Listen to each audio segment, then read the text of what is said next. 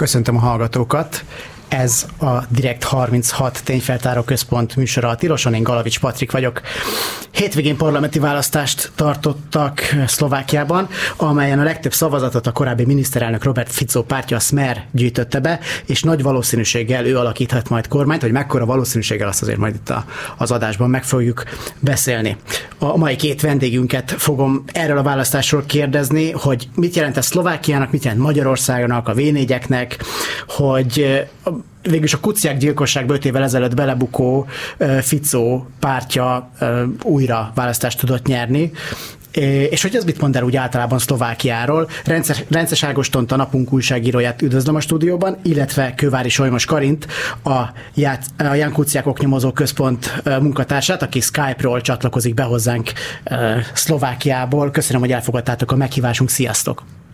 Sziasztok, üdvözlöm a hallgatókat! Én is üdvözlöm Karin, a hallgatókat, ez sikerült. Igen, hallak benneteket. Ti is hallatok engem?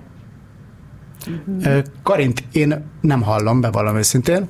Ágostot, te hallod? Hallom, igen. Jó, akkor ezt, akkor ezt majd a technikus kollégától szeretnénk majd kérni egy kis, egy kis segítséget, mert, mert hát én nem hallom Karint, és ez úgy nem jó.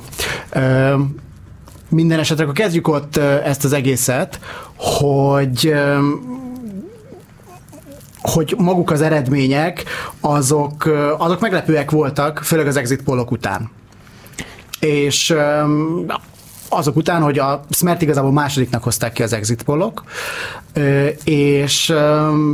és hát ez egy jelentős tévedés volt a, végülis a progresszív Szlovákia kárára az, amit kihoztak. Közben tényleg kérek egy technikus kollégát, hogy fáradjon be, mert, mert hogyha Karintén nem fogom hallani, akkor ez egy nagyon érdekes adás lesz, de addig hozzád fordulok, hozzád fordulok Ágoston, hogy, hogy mi, mi történt ott. Így van, az exit poll, exit poll azt mutatta, hogy, hogy a progresszív Szlovákia egy jelentős előnyel meg fogja nyerni a választást, és ehhez képest azt már nyerte meg jelentős előnyel a választást a, a progresszív Szlovákiához képest. Azóta is folyik a diskurzus arról, hogy hogy lehetett ennyire, ennyire félremérni az exit pollt. Úgyhogy ez egy nagy meglepetés volt. Ez az egyik meglepetése a választásnak, a másik meglepetése pedig az, hogy a stabilan parlamentbe mért radikális republika nevű párt az, az kiesett a parlamentből. Karin, most már, hogyha minden igaz, én is hallani foglak téged, bocsak is közjáték. próbálkozunk vele, és hallasz? Tökéletesen hallak, tök jó, Rendben. te is megérkeztél, Szuper. illetve hát én érkeztem meg. Veled ott kezdeném, Karin, hogy két hete beszélgettem a főnököddel, Lukás Dikóval, mint egy ilyen small talk jellegű, jellegűen is felvetettem neki, hogy hát ugyan mi lesz a, szerinte a, a választáson, és ő azt mondta, hogy jósolgatni nem szeret, azért nem szeret, mert Szlovákiában mindig az van, hogy lemérnek egy-egy dolgot a, a közvéleménykutatók, és ezt ilyen elég tutira veszik sokan, de hát mindig van, aki alul teljesít, meg mindig van, aki nagyon felül teljesít. És hogy ez, ez egy, ez egy ilyen nagy hagyomány Szlovákiában. Úgyhogy ő, ő nem nagyon jósolgatott. Neked volt-e ilyen hasonló meglepetés uh, így a választás estéjén, ami most azon túl, hogy a, a fókusz össze-vissza mérte tulajdonképpen, lehet azt mondani, hogy a, a progresszív Szlovákiát, meg a, meg a Smert, uh, meg, hogy, meg hogy általában ennek a választásnak szerinted mi volt a, a, a, igen, a legnagyobb meglepetése? Azt nem mondanám, hogy, hogy meglepődtem, őszintén szóval, mert azok a, tehát hogy a legfőbb eredmények, azokat azért az előzetes közvéleménykutatások eléggé jól belőtték, és az, hogy meglepetések várhatnak ránk, azt is tudhattuk, hiszen ugye nagyon sok, hogy hát nagyon sok, volt ott több politikai párt is, amelyik ugye 5% körül mozgott, plusz, nem tudom, plusz-mínusz 2%-okkal, tehát ott azért már előre lehetett tudni, hogy valószínűleg valamiféle meglepetés még vár ránk, és hát eleve az, hogyha már kiesik egy politikai párt vagy kettő, amelyet bent mértek, az már eléggé ugye átírhatja az egész képletet, tehát hogy ebből a szempontból szerintem eleve már bele volt kódolva hogy valami fajta meglepetés uh, itt lehet. Arról meg, hogy ugye az exit poll mennyire jött be, vagy mennyire nem, egyébként nekem erre az a véleményem, hogy, uh, hogy abban a, a közegben, ahol eleve nem csak a médiumokat próbálták egyes politikai pártok idézőjelben lejáratni, illetve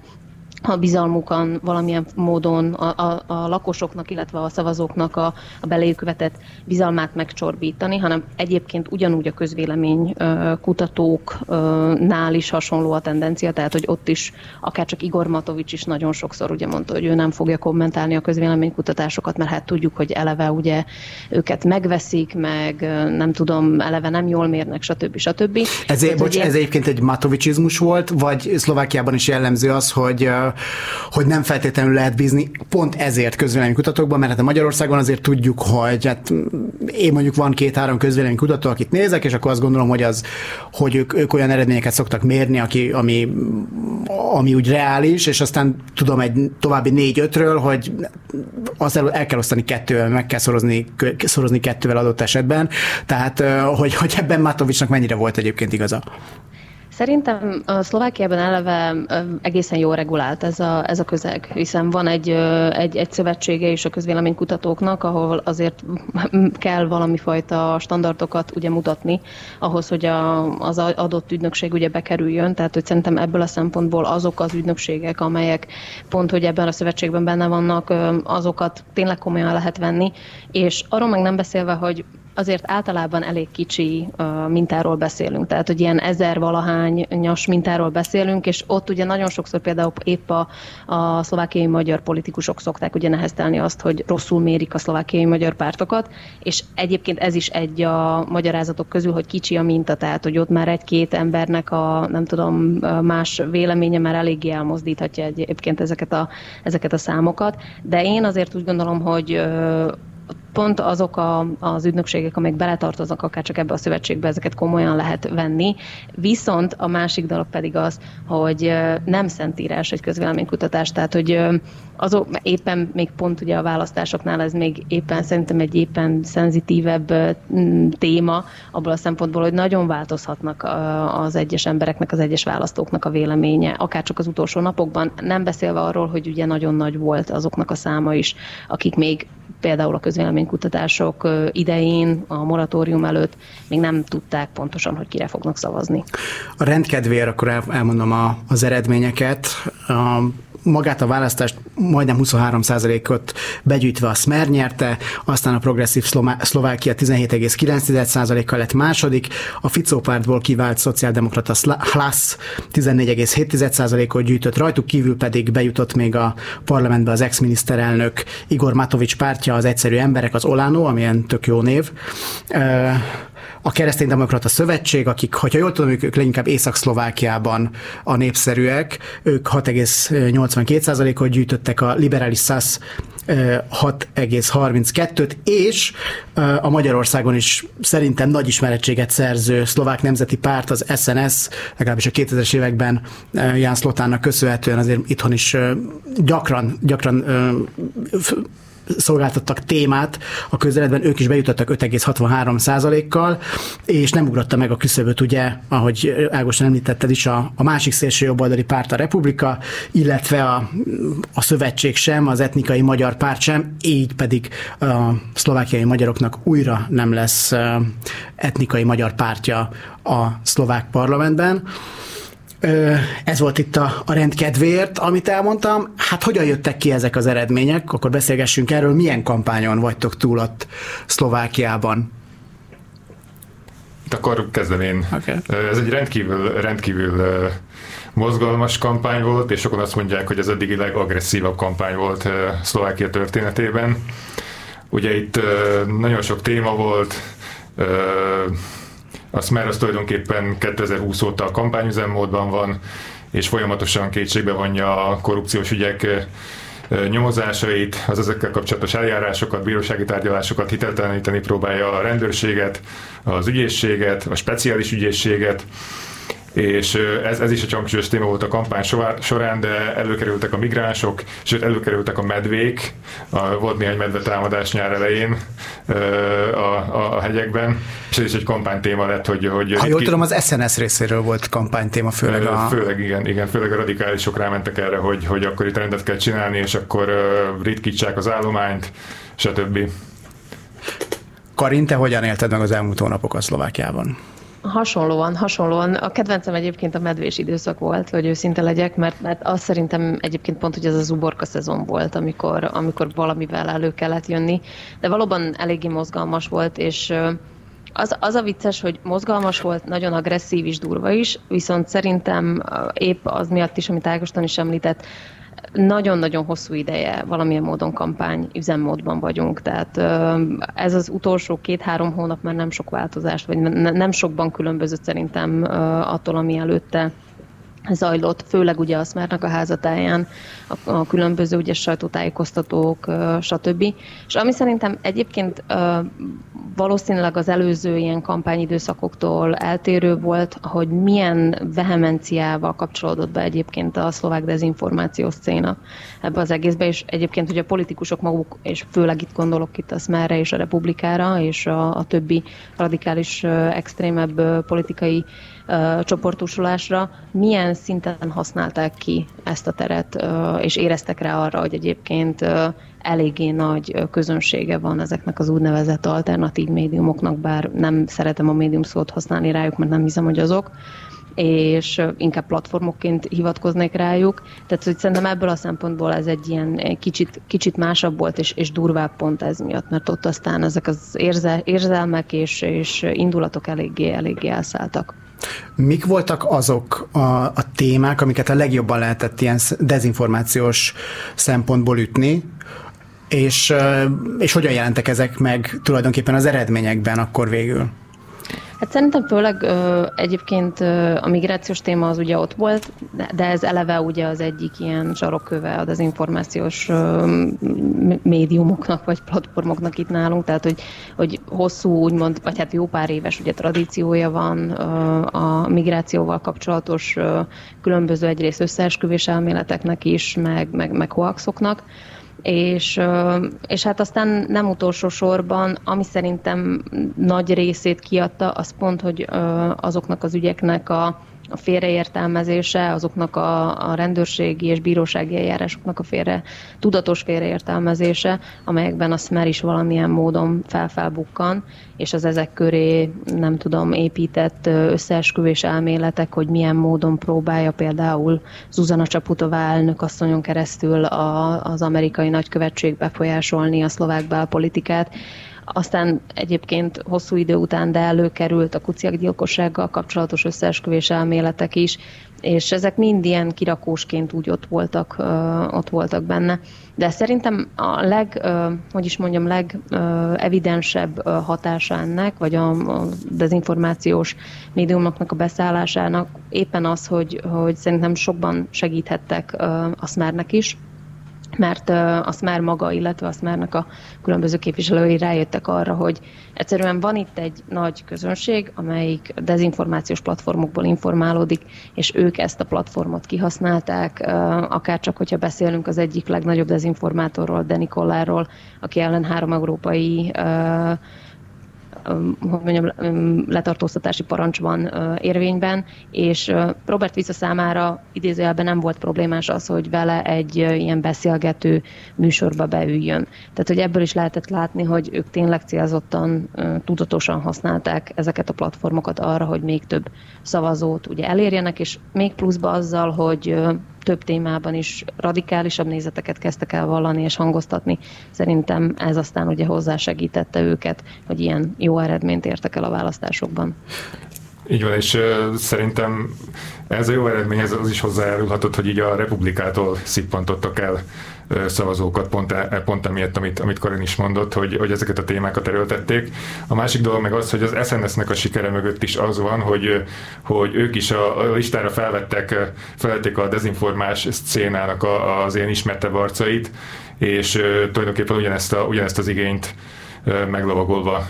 repítette be Andrei Danko újra a, a parlamentbe a szlovák nemzeti pártot. Egyébként még gyors hozzátenném csak azt, hogy az SNS esetében azért vicces, hogy ugye maga Danko is sikerről beszél, de azért azt hozzá kell tenni, hogy a bejutott képviselők közül maga Andrei Danko az egyetlen SNS pártag. Tehát, hogy azok az emberek, akik mellette még bekerültek, szerintem ez lehet, hogy még egy idő után még itt vissza fog nyalni a fagy idézőjelbe, hogy hogy azért az egy teljesen más párt, hogy mondjam, dinamika, amikor azok az emberek... Nem lesz kimondott frakciófegyelem, azt mondod? Hát előfordulhat, előfordulhat az is, nem beszélve arról, hogy ugye tényleg itt erőteljes személyiségekről van szó, akik, ha, ha csak beszélünk itt például Simkovicsáváról, Michelkorról, ezek olyan nevek, akik tehát egy etablált részei a, a szlovák dezinformációs térképnek, és hát nem feltétlen fognak mindent, nem tudom, nagy fegyelemmel rábólintani, és azt mondani, hogy jó, akkor erre szavazunk, amit Andrei Danko mond. Karin említetted, hogy a SMERT is érintő nyomozások, bírósági ügyek vannak. Ez a magyarországi hallgatóknak nem feltétlenül egyértelmű szerintem, hogy, hogy mik ezek. Röviden össze tudnátok ezt nekünk foglalni, hogy mik azok, amik, amik akár a kampány témá, kampány, kampányban is témák voltak, és amikkel, hát majd erről később beszélünk, akár Ficó, hogyha valóban ő lesz a miniszterelnök, akár még kezdhet is valamit kormányon. Fú, könnyebb kérdés nem. Tehát, hogy ez csak azért mondom, mert tényleg uh, ilyen gyors valóban nagyon nehéz elmondani, hogy mennyi uh, különböző ügyben indult eljárás, azt már tényleg prominens tagjai ellen legyen az szó, nem tudom, Robert Ficorról, Robert Karinyákról, ugye volt belügyminiszterről, vagy akár csak Tibor Gasparról, aki ugye rendőr főkapitány volt, tehát hogy tényleg nagy nevek pörögnek ezekben a korrupciós, a korrupciós ügyekben, és olyan ügyekben, ahol ugye kihasználták a pozíciókat arra, hogy különböző ügyekben befolyásolják, például akár csak a akár csak a rendőrséget, ugye itt van az a, a bödörszál, amit most nem nagyon szeretnék részletezni, mert tényleg nagyon, nagyon komplikált ügyekről van szó. Leegyszerűsíteném úgy, hogy nagyon sok eljárás folyik jelenleg is Szlovákiában, ahol a SMER-hez köthető személyek játszanak kulcsszerepet, többen el is vannak már ítél, ítélve jogerősen, vannak bűnbánóbakok, akik arról beszélnek, hogy hogy is nézett ki az úgynevezett mafia állam a Szmernek a kormányzása idején, illetve hogy milyen szintekig ért el akár csak különböző oligárkáknak a keze a rendőrségen belül például, hogy voltak ügyek eltakarítva, hogy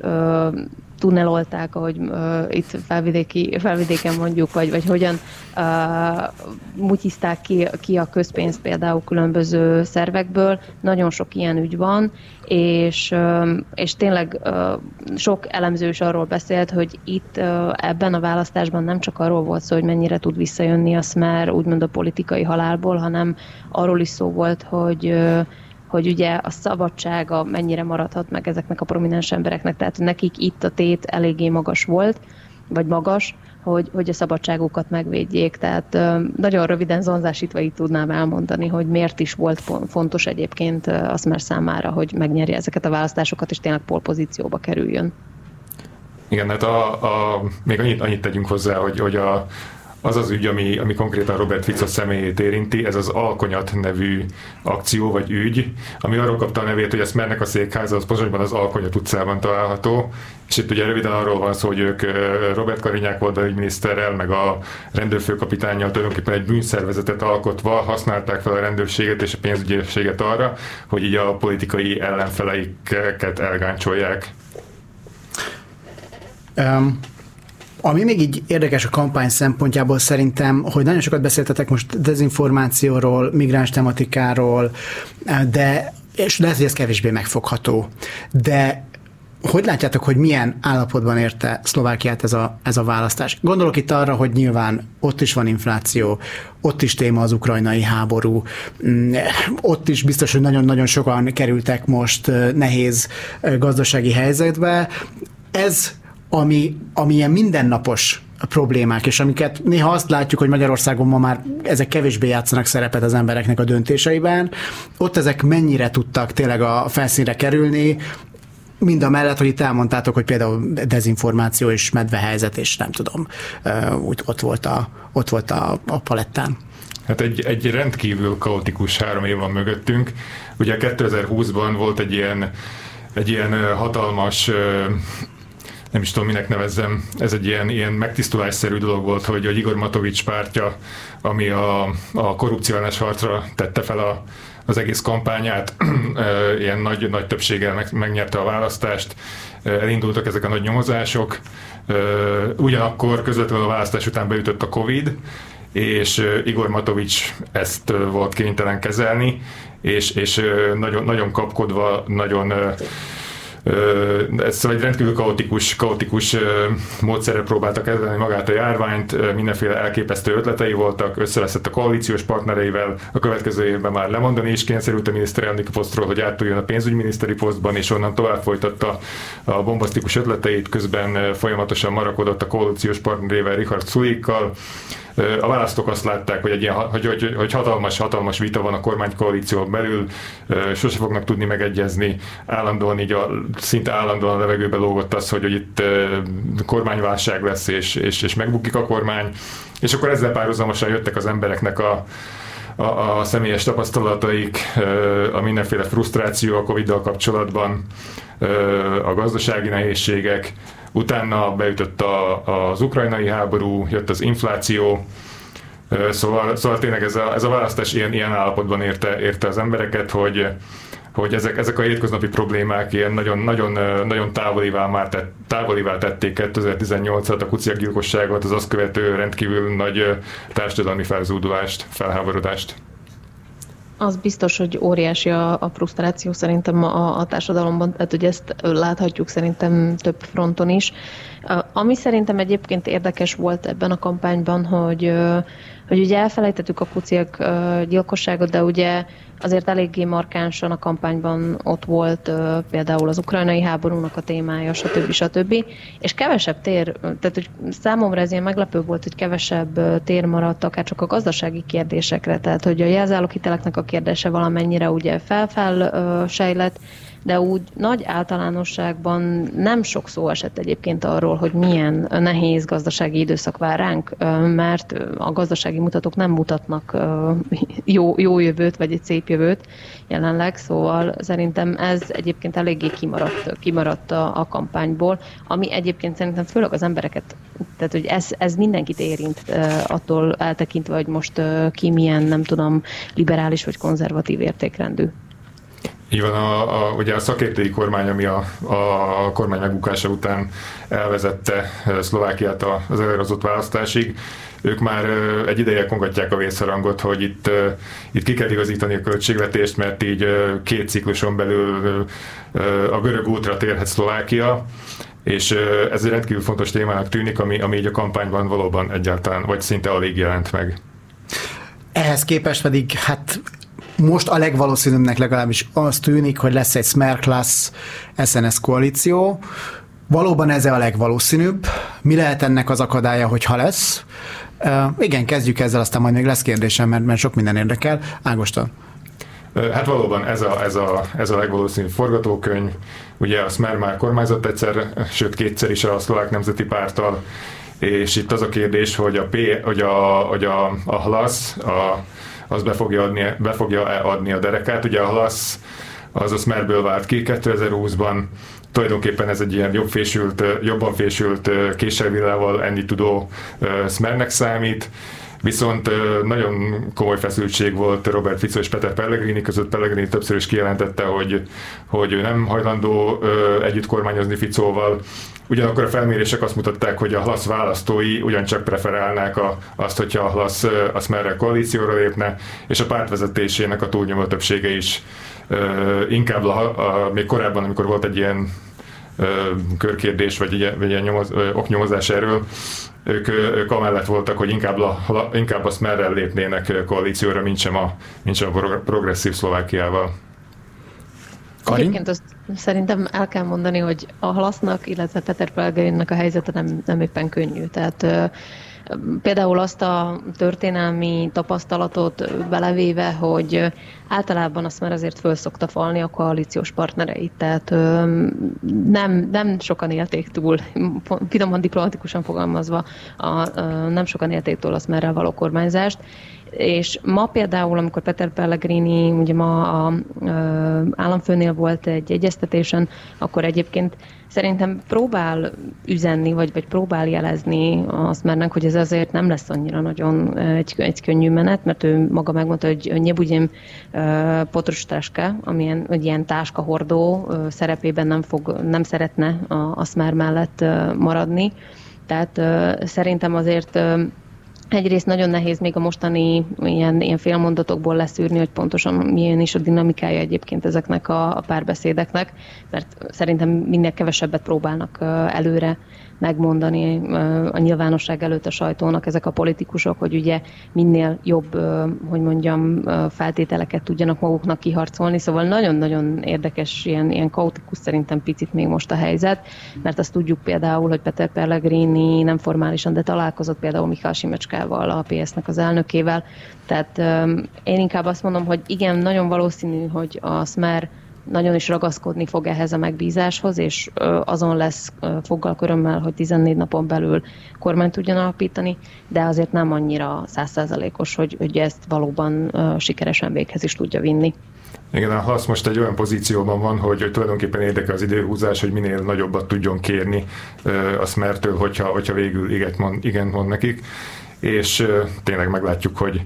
hogy ez összejönne, vagy esetleg esetleg sikerül-e megegyezni a, a PS-szel, meg a, meg a KDH-val, meg az SZSZ-szel, mert ez a, ez a második, második opció egy, egy kormánykoalícióra. Ugye Matovicsékkal tulajdonképpen senki nem akar együttműködni, figyelembe véve az elmúlt három évet. Ha én, hát, bocsánat, bocsánat, Karin mondja. Hát, csak annyit akartam, hogy eleve Matovics sem akarsz senkivel sem együttműködni, mert ugye ők szerintem ez ilyen, ilyen politikai stratégia, hogy előre megmondták, hogy az ellenzékben folytatják.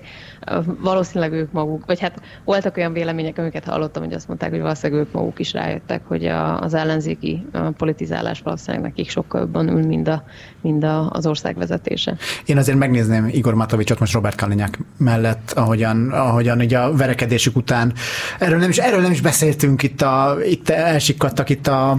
a, a hoaxok mellett, hogy, hogy, hogy konkrét bunyók is voltak a, a,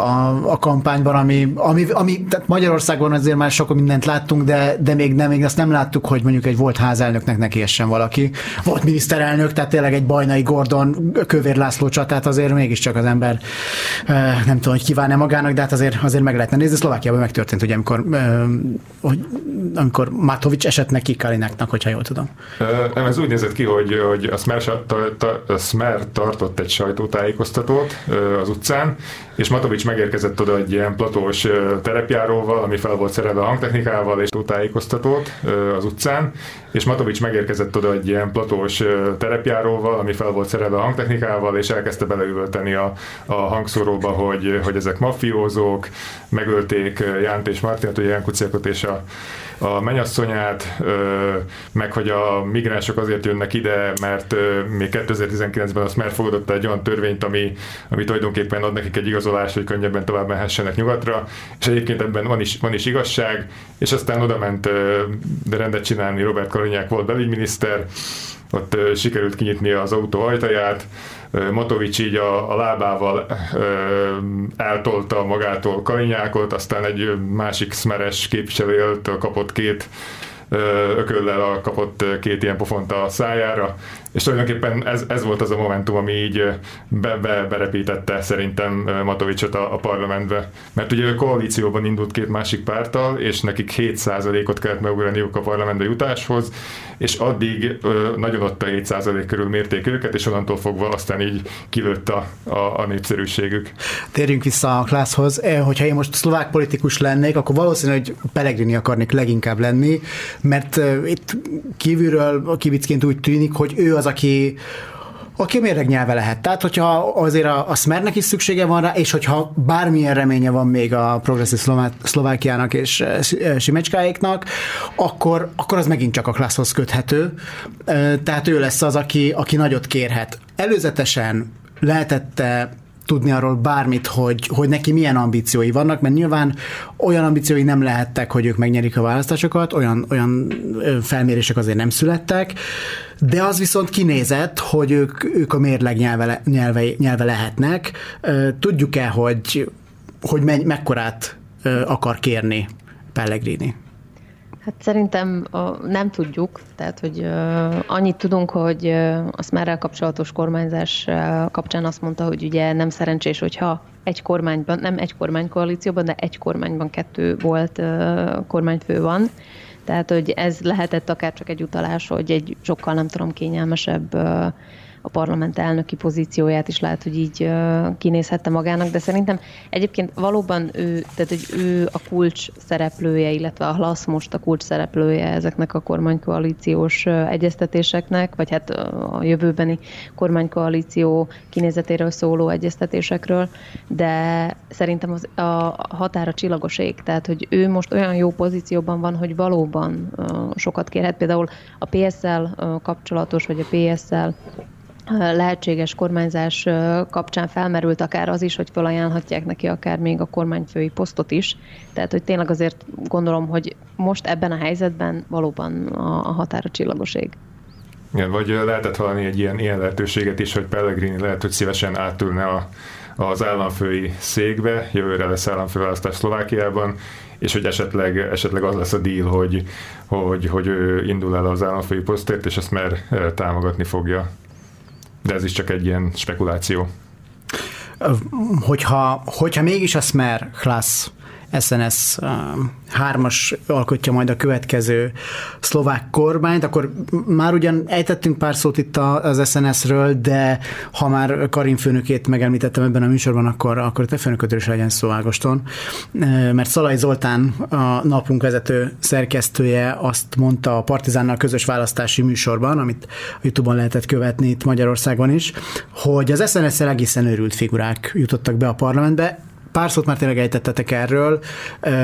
de hogy, hogy tényleg hogyan kell most elképzelni ezt a pártot, mert szerintem az SNS ma egy átlag magyarnak, ha mond valamit, akkor, akkor Ján Szlotát jelenti, aki szintén mondott elég meredek dolgokat, de hogy úgy látom, hogy azért az SNS viszont már nem az az SNS, és nem Ján Szlotának a, a pártja. Most is őrült, de hogy valamiképpen másképp őrült. Mit jelent ez, a, ez most? Hát az SNS az, az teljesen, teljesen megváltozott, és már nem sok köze van a Jánszót a féle SNS-hez, főleg, hogyha a magyar ellenséget tekintjük, ez teljesen, teljesen kikopott az SNS szótárából. Andrei Danko egy teljesen, teljesen más figura, szerintem kicsit egy ilyen, egy ilyen népmesei figura, akire leginkább védik a nép egyszerű gyermeke meghatározás, annak idején úgy hozta vissza az ezt a parlamentbe 2016-ban, hogy, hogy, hogy egy ilyen jobb, jobb, jobb, jobban fésült, sokkal, sokkal moderáltabb pártot faragott belőle, és aztán, ahogy Karin is mondta, az SNS is, SNS is áldozata lett annak, hogy, hogy, hogy koalícióra lépett a Smerrel, és 2020-ban már nem jutott be a parlamentbe, de most Andrei Dankónak sikerült visszahoznia, és ezekkel a dezinformációs szénáról származó arcokkal. A magyar ellenség az teljesen kiveszett, sőt, Andrei Dankó nagyon nagy tisztelője Orbán Viktornak, nagyon sok mindenben egyetért vele a migráción keresztül, az unióhoz való hozzáálláson, hozzáállásig, vagy, a, vagy az ukrajnai háborúhoz való, való viszonyig. Igen, ennyi, ennyi, ilyen, ilyen, ilyen mai SNS. Hát elég sokat változott, az biztos, tehát hogy például az is, hogy mennyire pozitívan látja a Orbán Viktort, szerintem ez is nagyon, nagyon sokat elárul arról, hogy azért ő is fölfogta, hogy hogyha ezt a ilyen nacionalistább, vagy akár csak mondhatjuk EU-szkeptikus, EU-ellenes vonalat akarja, akarja tolni, akkor, akkor szüksége lesz szövetségesekre, és már nem, nem mondhatja azt, hogy a magyarokkal nem akar, nem akar semmi, semmit sem oldani közösen. Van még egyébként ilyen nettó magyar ellenes párt, vagy aki ilyennel megpróbálkozik? Mitől függ az, hogy ez mitől lángol föl, mitől, mitől, mitől esik ez vissza? Egyébként szerintem ez, ez már úgy kiveszett a, a szlovákiai belpolitikából, és szerintem a nagy, tehát hogy a fontos tényező ebben épp Orbán Viktornak a szerepe, akár csak az unión belül, meg hogy ugye sokan úgy látják őt, mint egy a keresztény Európának a, a védelmezője, és a kampány során egyébként Orbán Viktor személyén nagyon sokszor föl, föl, fölmerült, tehát hogy akár csak a Republika amelyik ugye öltönybe öltözött, nem tudom, extrémistáknak a, a csoportja, tehát hogy ott ők egyenesen arra, arra mutattak, tehát hogy délre mutattak, hogy nézzétek, hisz a magyarok és Orbán Viktor milyen példát mutat abban, hogy hogy kell a migránsokkal bánni, hogy az unión belül hogy kell a nemzeti értékeket képviselni, stb. stb. vagy érdekeket elnézést. Tehát, hogy szerintem ez miatt nem nagyon nyúlhattak vissza a, a magyar kártyához idézőjelben, mert két, két tehát hogy lehetett látni, hogy hogy például a, a tusványosi, Orbán Viktor tusványosi beszédénél mennyire zavarban voltak, hogy most akkor ezt hogy is kéne most le kommunikálni, ahol ugye elszakított területekről beszélt a magyar kormányfő, tehát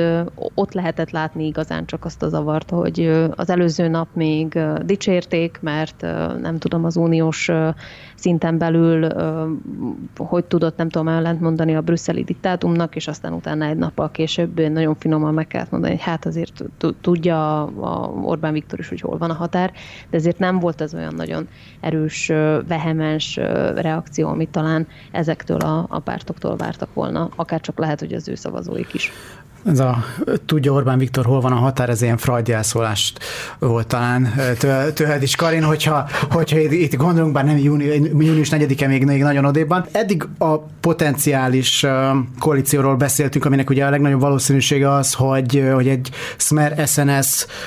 class koalíció lesz, de beszélgessünk a többi pártról is, amik a, amik a parlamentbe jutottak, és első, elsőként a, a PS-ről, a Progresszív Szlovákiáról, mert hogy ők tűntek úgy az exit poll alapján mindenképpen, legelőször is, hogy, hogy akkor ők most befutnak az első helyen, nem futottak be az első helyen, és egy ilyen 18%-os eredményt értek el, és Pozsonyban taroltak tulajdonképpen, de az ország többi részében nem. Na most ebből, meg a saját témáikból egyébként nekem az tűnik, meg amennyire én elképzelem a szlovák társadalmat, vagy amennyit én tudok róla, hogy nem tudom, egy olyan párt, aminek így tudatosan 50-50 százalékkal listán a férfiak és a nők aránya, akik ilyen a,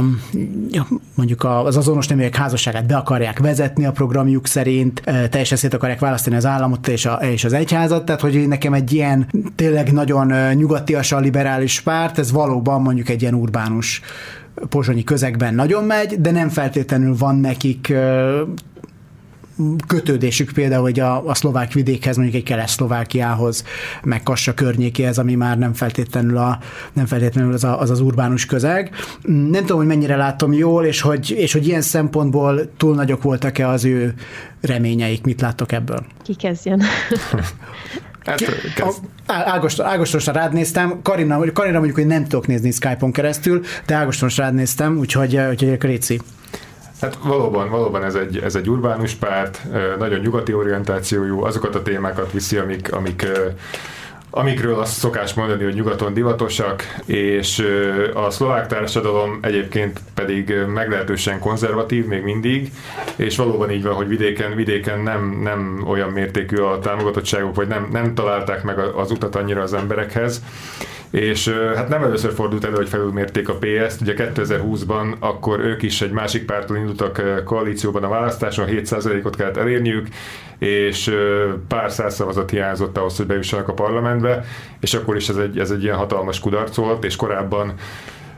Korábban úgy tűnt, hogy ők lesznek az a párt, amelyik így meglovagolja a kuciak gyilkosság utáni hatalmas elégedettségi hullámot. Ugye az ő, ők jelölték Zuzana Csaputovát államfőnek, aki gyakorlatilag a semmiből megnyerte a, az államfőválasztást. A pozsonyi főpolgármester is az ő jelöltjük volt megnyerték az EP választást, és utána 2020-ban nem jutottak be a parlamentbe, akkor egy nagyon konfrontatív kampányt vittek, így a, a szélső jobboldaliaknak a,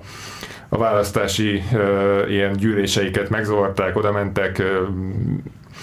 és, és azt demonstrálták, hogy ők itt meg fogják akadályozni az előretörésüket, és erősebbek,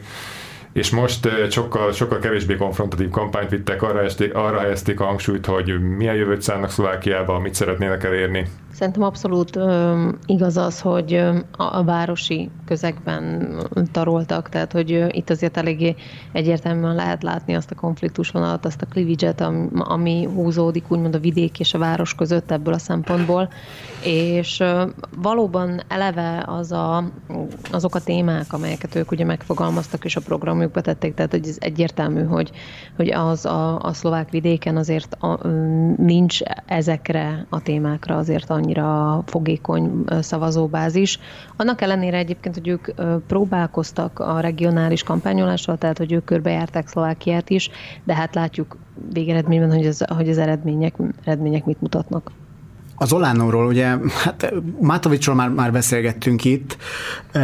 de Mátovicsban szerintem az a, az a nagyon érdekes, amit, amit a magyar sajtóban el lehetett róla olvasni, hogy iszonyatosan nagy az elutasítottsága ex-miniszterelnökként, tehát ilyen 90% körüli,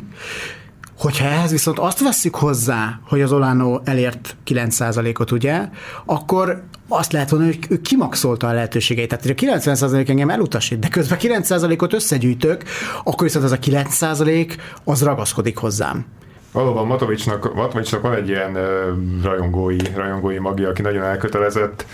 Ö, Matovics egy ilyen, egy ilyen szent őrült, aki, aki nagyon jól meg tudja fogalmazni a bírálatot, nagyon sok témában egyébként igaza is van,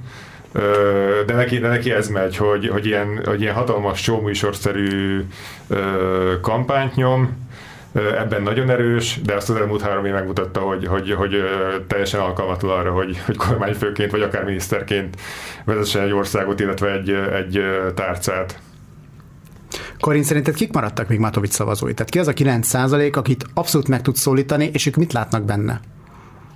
Ez most egy elég érdekes téma, mert ugye azt tudni kell, hogy az Olanonnak, illetve hát ugye a, annak a választási koalíciónak, ahol az Olano, az Alugyi, illetve ugye a Keresztény Unió összeállt, és ez miatt kellett egyébként nekik 7%-ot, nem pedig 5-öt elérniük. Ők sikeresen megszereztek több roma telepet is idézőjelben, tehát hogy ott tényleg elsöprő sikert arattak, és óriási százalékban nyerték meg a szavazatokat. És hát nagy kérdés, hogy, hogy itt nem-e történt egyébként esetleg valamilyen illegális dolog is, mert olyan telepekről van szó, amelyek azelőtt azért az Olanot annyira nem szavazták, nem is volt nagyon egyébként látható, hogy kimondottan a roma kisebbségre fókuszált volna az Olano a kampányában, nem tudom. Tehát, hogy ez szerintem most egy nyitott kérdés, mert hogyha jól hallottam, ha azt hiszem, hogy rendőrségi nyomozás is van készülőben az ügyel kapcsolatban, tehát, hogy át szeretnék ezt a, ezt a részt is világítani. Nem tudom, nem tudom komolyan, hogy, hogy ez mennyire volt a, az ő kampányuknak az eredménye, és, és mennyiben esetleg valami más. És a másik dolog pedig az, hogy szerintem pont, hogy az a verekedés, amit ugye említettünk, szerintem az nagyon, nagyon sokban segített. Tehát, hogy ugyanúgy, ahogy az előző kampány időszakban 2020-as választások előtt, ugye ott volt a Káni villa története, amelyik ugye ilyen töréspontként szoktak rá visszautalni az elemzők, hogy ott ugye a kampányban tudtak hozni egy, egy, egy jó témát, és aztán ezt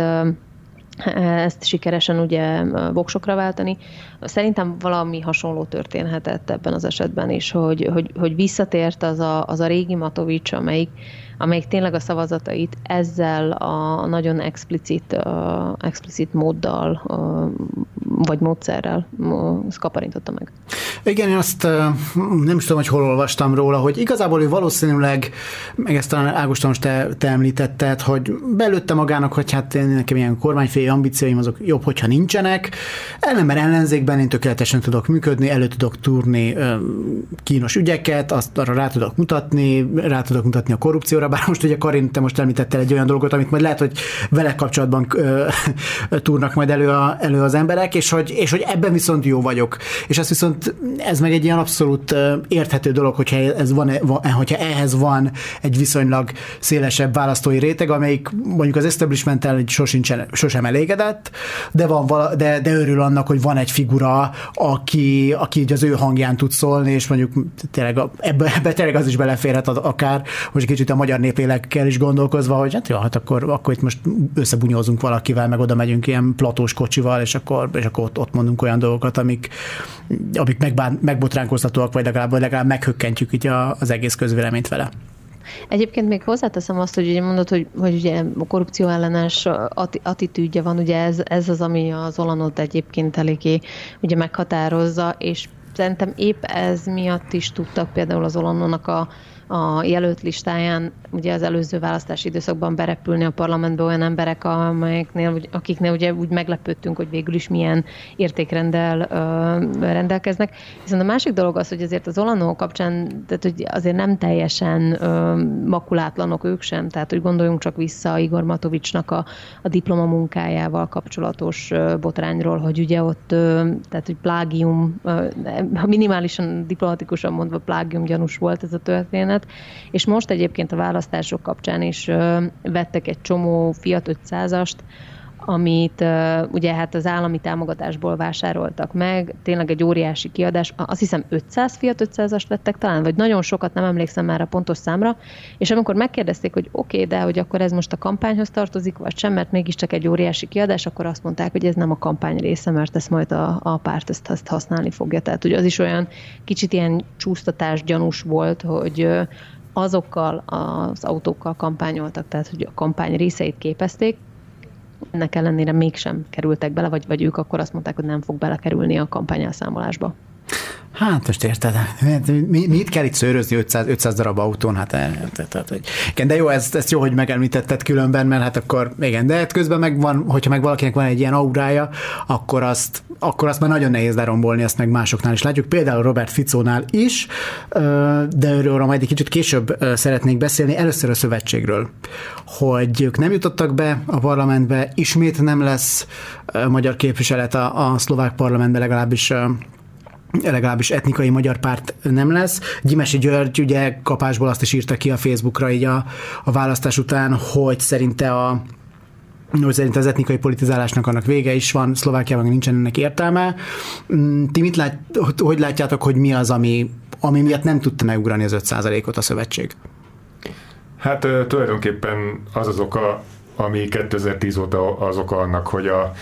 hogy az a Magyar Koalíció pártja, ami a szövetségnek a legerősebb előtt pártja, nem tudta, nem tudott bejutni a parlamentbe. Ugye most itt tulajdonképpen egy összefogott egységpárt indult, összeállt a régi nagy MKP, ha úgy vesszük,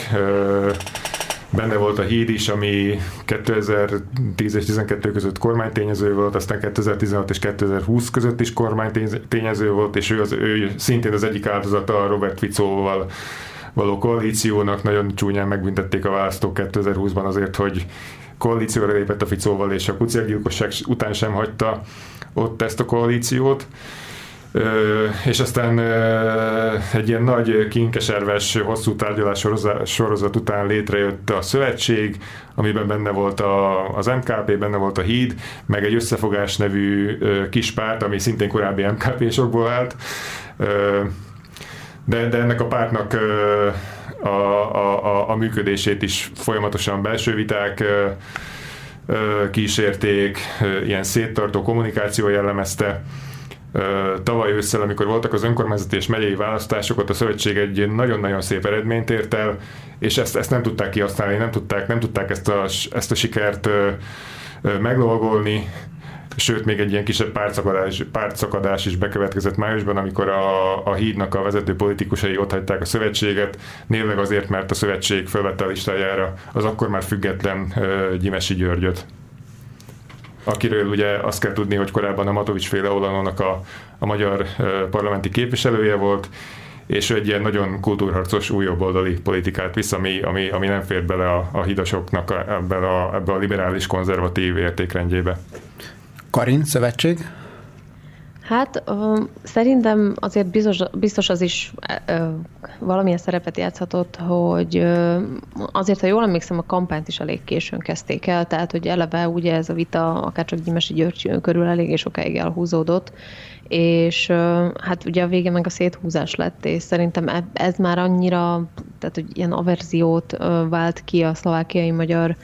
választókból, hogy, hogy akár ez is lehetett az oka annak, hogy, hogy nem sikerült aztán bejutniuk a parlamentbe. Egyébként az is érdekes, hogy ugye Gyimesi György arról beszél, hogy az etnikai alapú politizálásnak ugye vége,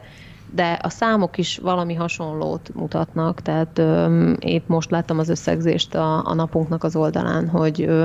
ennyire kevés szavazat még nem érkezett magyar vonatkozású pártokra,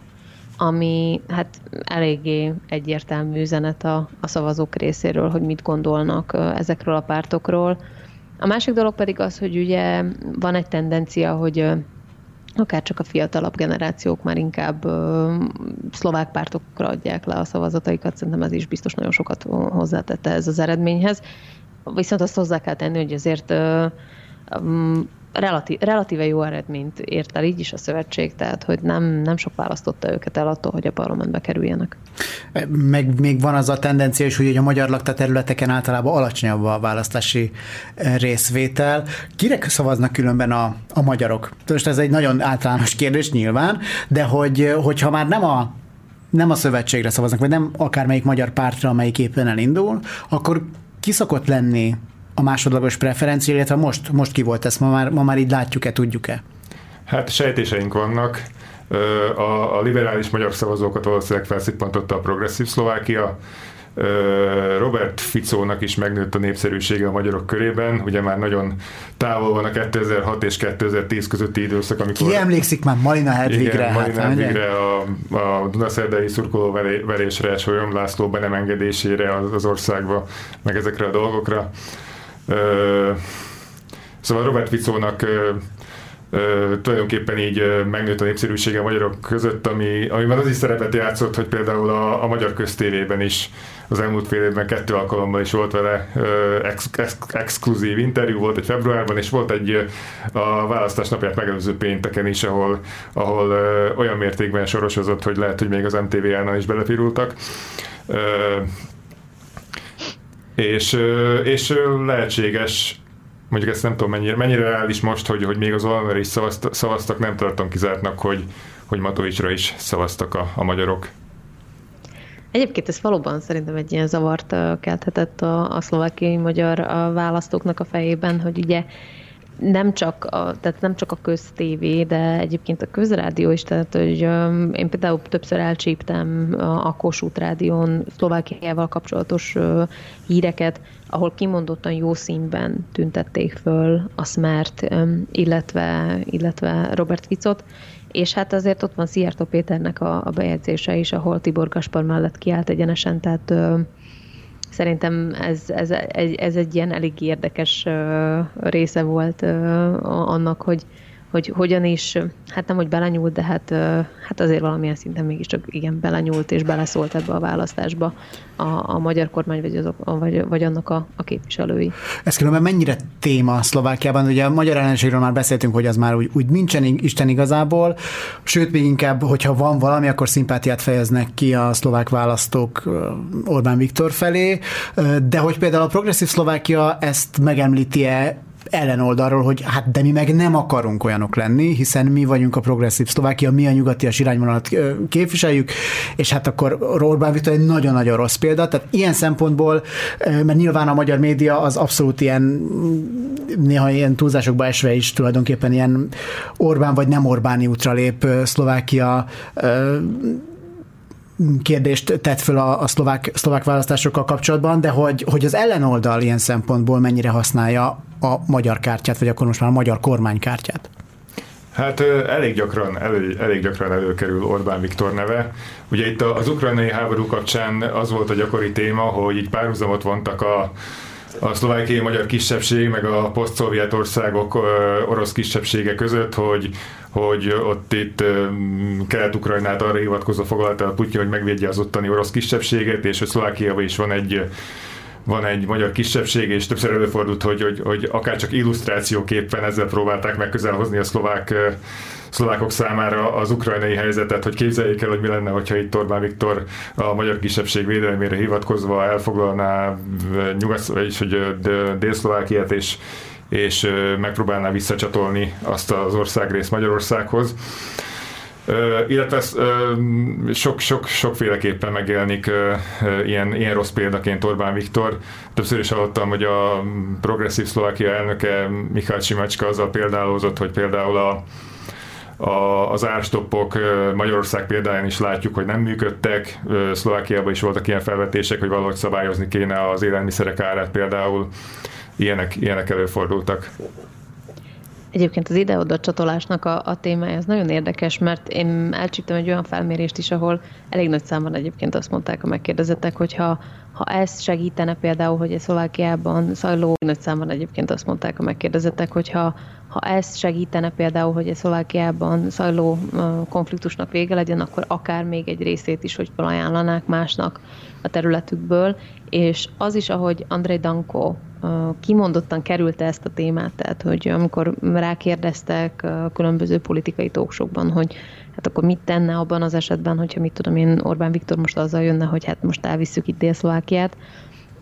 kimondottan kerülte, tehát hogy nem, nem válaszolta meg. Szerintem ez is e, e, eléggé sokat elárul arról, hogy mennyire, mennyire zavarban vannak ezzel a témával kapcsolatban. Ez továbbra is a Direkt 36 tényfeltáró központ műsora. A Tilosan én Galavics Patrik vagyok, és Rences Ágostonnal, valamint Kővári Solymos Karinnal beszélgetünk a szlovák választásokról, és itt az utolsó etapban rá fogunk térni a választások győztesére, a Smerre, és azon belül is konkrétan Robert Ficóra, aki öt év után térhet vissza a miniszterelnöki székbe,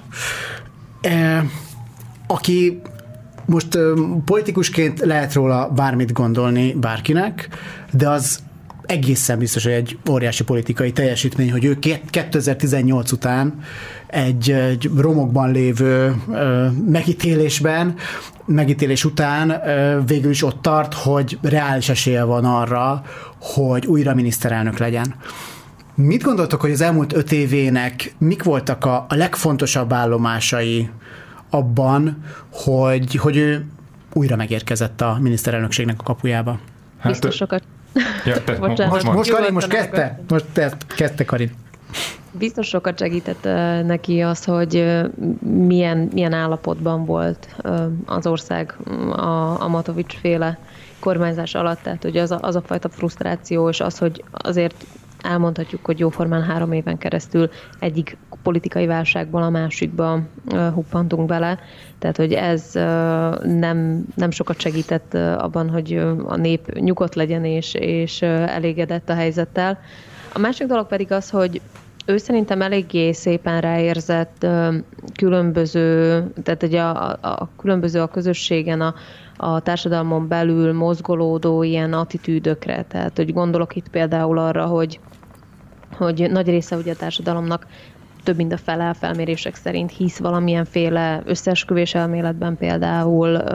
hisz a dezinformációknak, és hát Robert Fico is egy ponton aztán elkezdte komolyan venni ezeket a felületeket, amelyeken, amelyeken ezek a az idézőjeles hírek, álhírek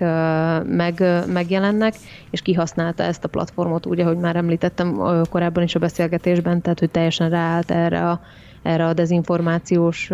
vonalra, és kihasználta azt a teret, amelyet ezek az oldalak egyébként nagyon szívesen odaadtak neki, mert nem, tehát hogy más politikusok nem nagyon veszik ezeket a platformokat komolyan, vannak olyanok, amelyek elmennek oda interjúzni, de általánosságban azért figyelmen kívül hagyják őket. És,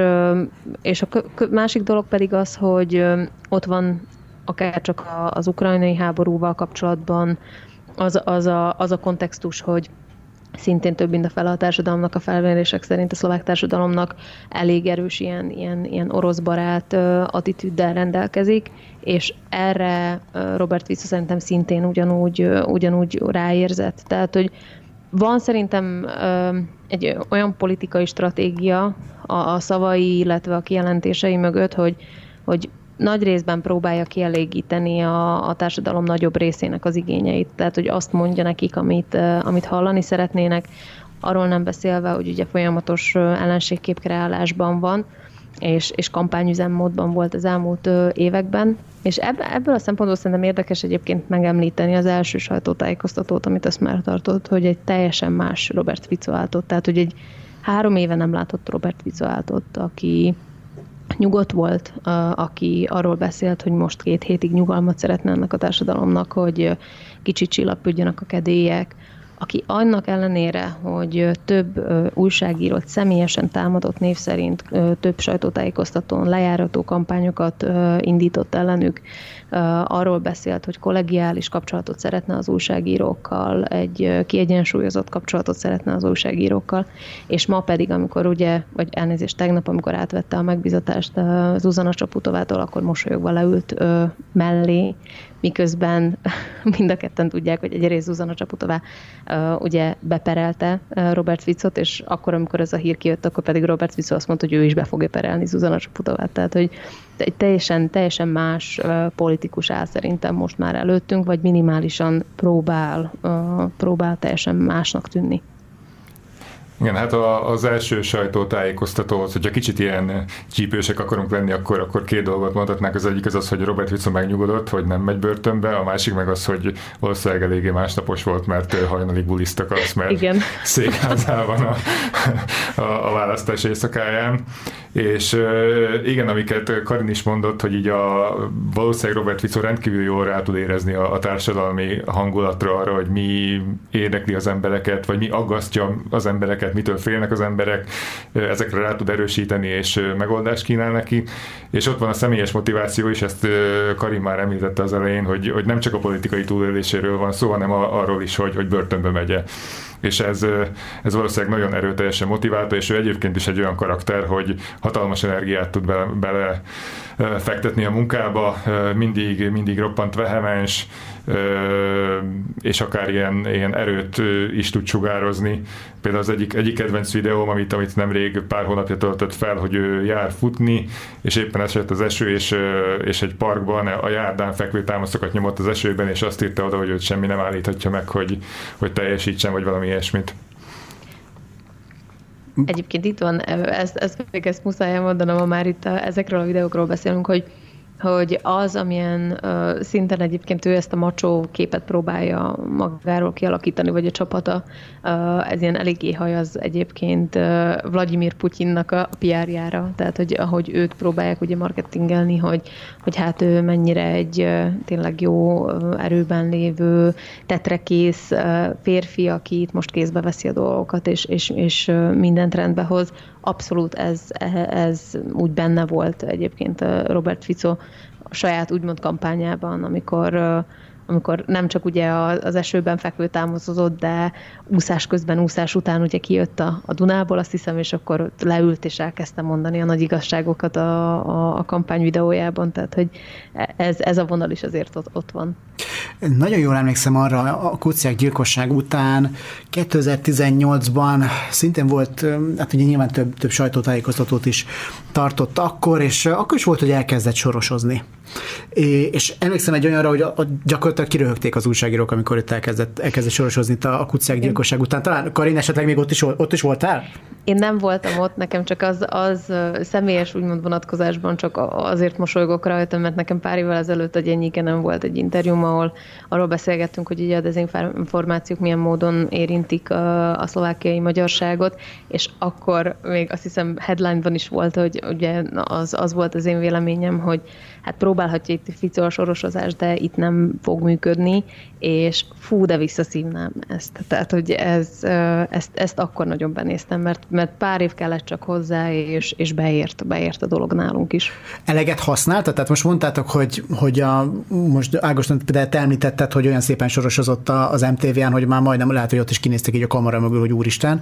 Tehát, hogy igazából nem engedte el a sztorit, és azért működik, vagy, vagy egyébként, ahogy Karin te is említetted, hogy a szlovák társadalomnak azért van egy nem kis része, ami az összeesküvés elméletekre fogékony, és hát ahhoz egy kellemes sorosozás azért az, az mindig jól jön. Hát szerintem, szerintem mind a kettő. Valószínűleg, valószínűleg látta azt is, hogy Magyarországon ez mennyire jól működött, és, és olyan, olyan sokat sorosozott, Ugyanakkor sose tudta rendesen kimondani Soros György nevét, hogy pár hónapja a, a vezető szerkesztőm Zoltán írt egy külön cikket arról szlovákul, hogy hogy kell kiejteni Soros György nevét. Hogyan mondta ez most már érdekel? Hát volt szőrös, szőrös szoros, sörös, seres. Mindenféle volt. Szegény Seres Mária szövetségesei, ugye itt, itt Magyarországon, akkor most itt még, még a végén őket is ide bekerik, de nem, akkor innen, innen is ide üzenjük Robert Ficónak, hogy Soros György, így kell, így kell szépen magyarul kimondani. Mm, ami nagyon érdekes volt a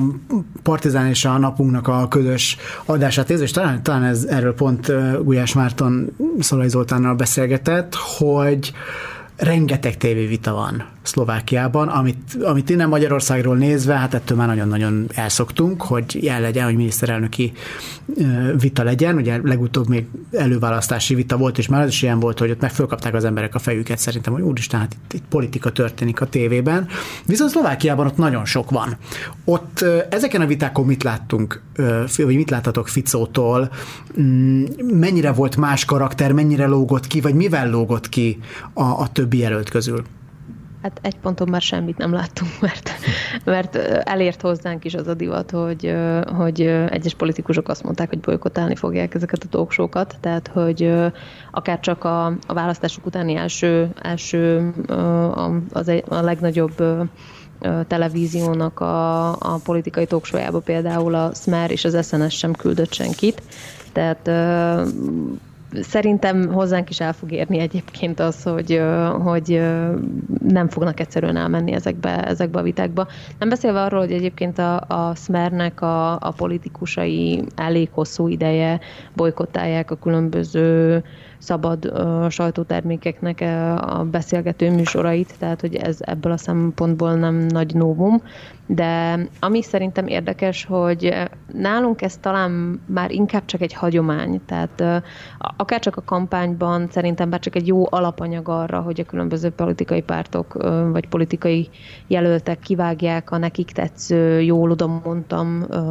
pár másodpercet, és megfuttassák azt a szociális hálókon fizetett hirdetés formájában, de nem hiszem, hogy annyira nagy ereje lenne már ezeknek a, ezeknek a beszélgetéseknek, ezeknek a vitáknak, mint pár évvel ezelőtt, vagy, vagy jó pár évvel ezelőtt. Um, Karin, te írtál egy cikket arról, mert most már beszéltél, beszéltünk itt arról is, hogy a, akár személy szerint is támadott, támadott túlságírókat Robert Fico, és hogy aztán ahhoz képest milyen békülékeny hangnemet ütött meg itt a, a választás után,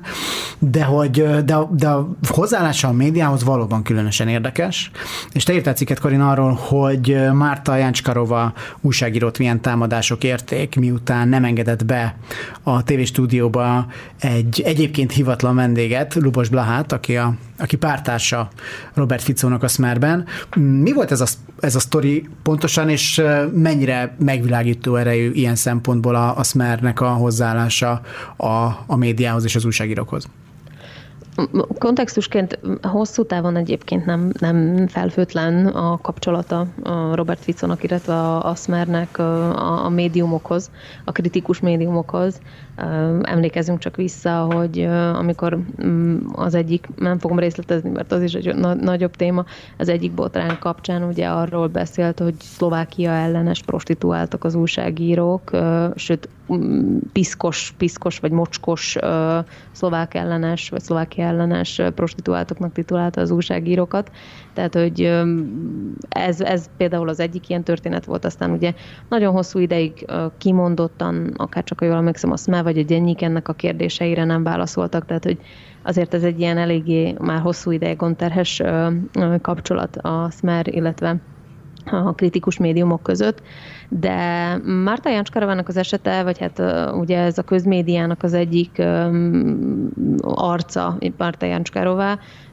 ő vezeti általában a nagy politikai, például a választások kapcsán a választási műsorban ő az egyik főarca ezeknek a műsoroknak, és az egyik politikai talkshow a, a közrádióban is ő vezeti. És hát a történet röviden annyi volt, hogy Lubos Blaha hivatlan vendégként megérkezett ugye az RTVS-be pár perccel a, a forgatás előtt, és hát bejelentkezett, hogy az ő pártársa nem tud eljönni sajnos, de hát ő itt van, és akkor beszélgessünk. És hát erre a dramaturgia azt mondta, hogy nem, tehát hogy nem ő volt meghívva, és hát erre ugye minden médiumnak joga van, hogy eldöntse, tehát hogy ha van egy kitalált dramaturgia, ez azért nem úgy működik, hogy egy az egyhez itt most ki lehet cserélgetni az embereket. És érdekes módon Lubos Blaha egy, egy, egy kamerával, illetve egy kameramannal érkezett, ahol ezt fel is vette, és hát eléggé durván felkapták ezt a történetet. Egyrészt Lubos Blaha ugye eléggé megjáratta ezt a, a Telegramon, mert ugye a Facebookról törölték, és hát aztán a dezinformációs platformok is eléggé felkapták, illetve maga a Smer is azért eléggé nyomott rajta, hogy a szociális hálón minél több emberhez eljusson. Egyébként reklámot is fizettek azért, hogy ezt a videót, amelyben Lubos Blaha arról beszél, hogy hogy ez most egy mekkora szemétség, hogy őt nem engedik be, hogy minél több ember ezt lássa. A végeredménye, long story short, nagyon durva fenyegetéseket, életveszélyes fenyegetéseket is kapott Marta Jancskárová, hogy rokszorvassal különböző dolgokat csinálnának vele, megerőszakolnák, stb. Tehát, hogy nagyon durva dolgok voltak, sőt olyan fenyegetések érték, hogy valakiket, azt, azt hiszem a rendőrség aztán végül, végül el is kapott ez miatt, de de tényleg az volt, hogy, hogy rendőri védelmet kellett kapnia utána. Annyira nagy volt a hullám a, a gyűlöletnek, és ez csak egy az esete, hogy hogy rajzol, és nem csak a Smer, de más politikai szereplők is céltáblát az újságíróknak a hátára. Mindezt egy kuciák eset után azt gondolom, hogy talán itt visszafognak magukat a, a, a politikusok, de akkor ezek szerint, ezek szerint erről nincsen szó. Kevés időnk maradt, és ezért tudom, hogy senki nem szereti annyira a kötszurkálást, de most valamennyire mégis bele kell mennünk, hiszen sok olyan ígérete, meg megszólalása van Ficónak és a Smernek, ami, ami kifejezetten érdekes, hogy hogyan fogja alakítani a szlovák politikát és Szlovákia helyét az Európai Unióban és viszonyát Magyarországhoz. És beszélgessünk is erről.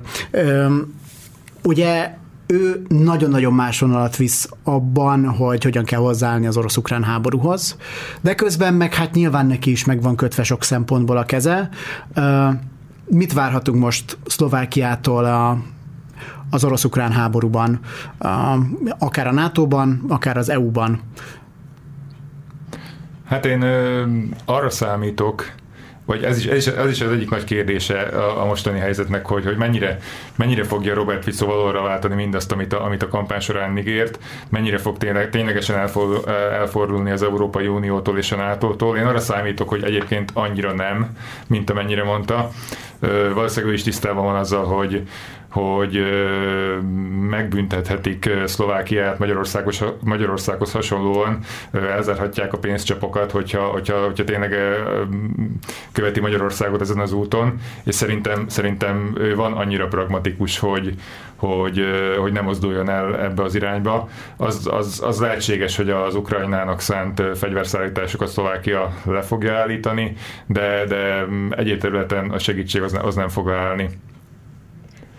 Kari? Azért itt hozzá kell tenni azt is, hogy ugye ő nagyon vehemensen arról beszélt, hogy nem fog fegyvert küldeni Ukrajnának, de ahogy az egész kép teljes legyen, azt is el kell mondani, hogy amit már odaajándékozhattunk és odaadhattunk Ukrajnának, azt már odaadtuk rég. Tehát, hogy uh, igazából uh, tehát, hogy tártalan ez, ez az ígéret, mert valóban ami mozdítható volt, erről elemzők beszéltek, az, az már ugye Ukrajnán van, amit, amit oda tudtunk adni. Tehát, hogy ebből a szempontból valóban ez egy nem annyira nagy óriási ígéret. Egyébként szerintem nem annyi, tehát hogy egyrészt igen, Robert Fico nagyon pragmatikus, politikus azért nem fogja saját magát, nem tudom, hasba szúrni, egy ilyen, nem tudom, szaltóval, uh, szaltómortálával, de a másik dolog azért mégiscsak az, hogy ezekkel az ígéretekkel nyerte meg ezt a választást, és ezeknek a szavazóknak valamit mutatni kell. Tehát, hogy szerintem megpróbálhat akár valamilyen középutas megoldást találni arra, hogy, hogy a saláta is megmaradjon, meg a kecske is jól lakjon, de ez, ez tényleg csak kötszurkálás és, és spekuláció, de, de én azt gondolom, hogy, hogy, hogy valóban azért azoknak a választóknak, akik, akiket ezekkel az ígéretekkel nyert meg, valamit mutatni is kell. Számítatok-e arra, hogy a V4 együttműködésbe valamiféleképpen ez egy új, újra lelket lehel? Mert hát ugye Magyarországnak a külön utassága volt az, ami egyébként egy direkt 36 cikkből is kiderült, ugye májusban, ami, ami nagyban ö, aláásta ezt az együttműködést. Most viszont lesz egy olyan Fico, aki, aki szót fog érteni Orbán Viktorral, és, és hát hamarosan Lengyelországban is választások lesznek, ott is lenyugodhatnak a kedélyek, úgy néz ki, hogy ott is újra választják a piszt, és azért ezek a pártok általában úgy megszokták egymást mm, érteni. Tehát most csak Szlovákiára figyelve vannak-e olyan ambíciói Ficónak, hogy, hogy valamiféle regionális együttműködésben erősebben gondolkozzon? Igen, ezt hangsúlyozta is, a, ha jól emlékszem, akkor a, a választás előtti M1-es interjújában, hogy így a, a V4-es együttműködést azt, azt szeretné feléleszteni. Ugye eddig a V4 az tulajdonképpen V3 plusz 1 volt, és innentől fogva lehet, hogy V2 plusz 2 lesz, mert bármi is lesz szerintem Lengyelországban a választás eredménye, ott az Ukrajna támogatása, bár most voltak a, a gabonaszállítmányok miatt feszültségek, de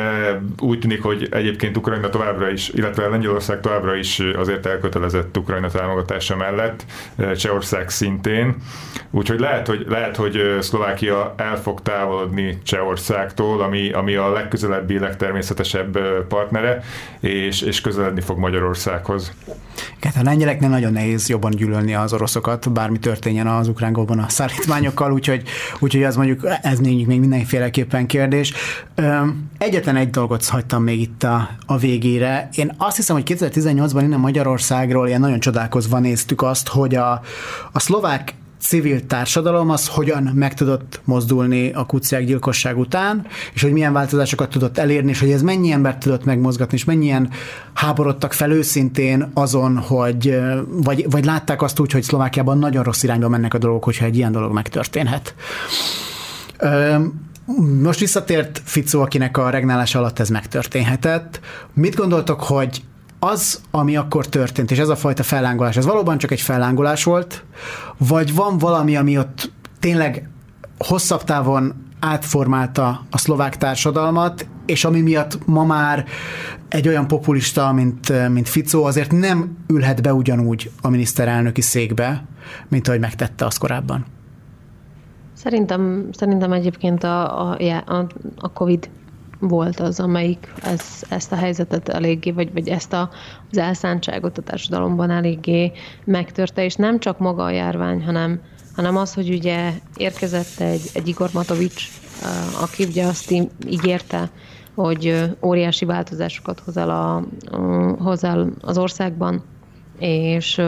és leváltja a, az összes szinten azt a, azokat az embereket, akik ugye a maffia államot képviselték, és itt nem csak magas politikai képviselőkről beszélünk, hanem ugyanúgy azokról a korrupt, nem tudom, hivatalnokokról, rendőrökről, akik szintén részesei voltak uh, annak a rendszernek, és általuk is működhetett úgy, ahogy, ahogy működött. Ez ugye szerintem annak ellenére, hogy a rendőrségnek a kezeit ugye szétkötötték, vagy, vagy, vagy, vagy, vagy kiszabadították, szabad kezet kaptak, tehették a dolgukat. Annak ellenére szerintem pont az a politikai válság, ez a hosszú távú politikai válság, amelyik jellemző volt a szlovák belpolitikára, azt szerintem egy akkora árnyékot vetett rá, hogy az emberek egyszerűen már nem akarnak semmi más, csak nyugalmat. És, és ez csúcsosodhatott ki aztán végül is ebben a választási eredményben. Ágoston röviden erre? Igen, és én is hasonlóan látom, hogy tényleg a kuciak gyilkosság az egy, az egy földindulásszerű, elementáris felháborodást váltott ki a társadalomból, de aztán, de aztán jött ez a, ez, a, ez, a, ez a hosszú kaotikus időszak, az emberek egyre frusztrált, frusztráltabbak lettek, a mindennapi gondjaik tulajdonképpen elfeledtették azt, hogy mi volt itt öt éve. Ez már egy, így a Covid és a háborúval kapcsolatos gazdasági problémák után ez egy nagyon, nagyon távoli dolognak tűnik, és egy újabb elementáris felháborodáshoz az kellene, ne történjen meg, de valami, valami hasonló rettenetes dolog kellene, hogy történjen. Itt most valószínűleg szépen lassan Fico vissza fog, hogyha kormányra kerül, akkor, akkor vissza fogja építeni ezt az igazság ügyi rendszernek a, a megtisztítását. A rendőrfőnek az saját maga mondta, hogy ha Fico jön, akkor ő távozik a valószínűleg a korrupciós ügyeket vizsgáló különleges ügyészséget is le fogja építeni, úgyhogy, úgyhogy ilyen, ilyen lassú visszarendeződés fog bekövetkezni, amit fog felháborodást kísérni, de az nem lesz olyan elementáris erejű, mint ami 2018-ban volt. Még egy gyors apró megjegyzés, hogyha még beleférünk Persze. az időbe, csak egy fél, fél perc, hogy csak, csak a történelmi párhuzamokat nézzük, mi kellett hozzá például ahhoz, hogy, hogy a mecsiári korszaknak vége legyen, és ott is mennyi minden nagyon durva dolog történt, amire lehet, hogy már most ennyi év távlatában nem emlékszünk, és annak ellenére mégis egyébként a HZDS, ugye a mecsiár vezette HZDS nyerte meg 1998-ban is a választásokat, amikor végül is aztán nem tudtak kormányt alakítani, de ott is a sok brutális dolog után még akkor is megkapták a támogatottságot a választóktól. Akkor még egy nagyon rövid, rövid választ várok tőletek ilyen szempontból, hogyha már Ágoston ezt felhoztad. Tartotok-e attól, meg van-e annak reális veszély, hogy egy ilyen és most nem, szándékosan nem fogom a magyar analógiát használni, hogy ez Szlovákia 2010 volt, de mondjuk ilyen lassú visszamecsiárosodást tartotok-e ilyen szempontból? Hát szerintem most arra egyébként Szlovákia sokkal ellenállóbbá vált. Jöhet, jöhet most egy négy éves ficokormányzás, aminek valószínűleg lesznek botrányai, de azt, azt el tudom képzelni, hogy négy év után a választók megint azt mondják, hogy, hogy elég ebből, és, és, és valami más, más jön. Karin, nagyon röviden te is erre? Arról nem beszélve, hogy azért a választási eredmények, tehát hogy a koalíciót kirakva nem annyira erőteljesek, tehát hogy az alkotmányos többségtől nagyon messze vagyunk, és ez nem is fog sikerülni. Minden most úgy tűnik, hogy nem, nem, nem tudják összehozni az alkotmányos többséget, ami azért nagyon sok változáshoz elementáris lenne. Nagyon szépen köszönöm, hogy itt voltatok.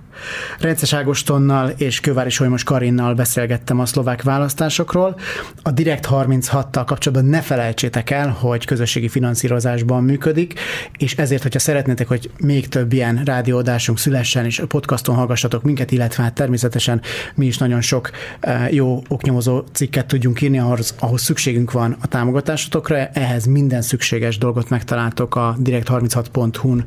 eh, a támogatás fül alatt. Én nagyon szépen köszönöm a ti figyelmeteket is. Galavics Patrikot hallottátok. Sziasztok!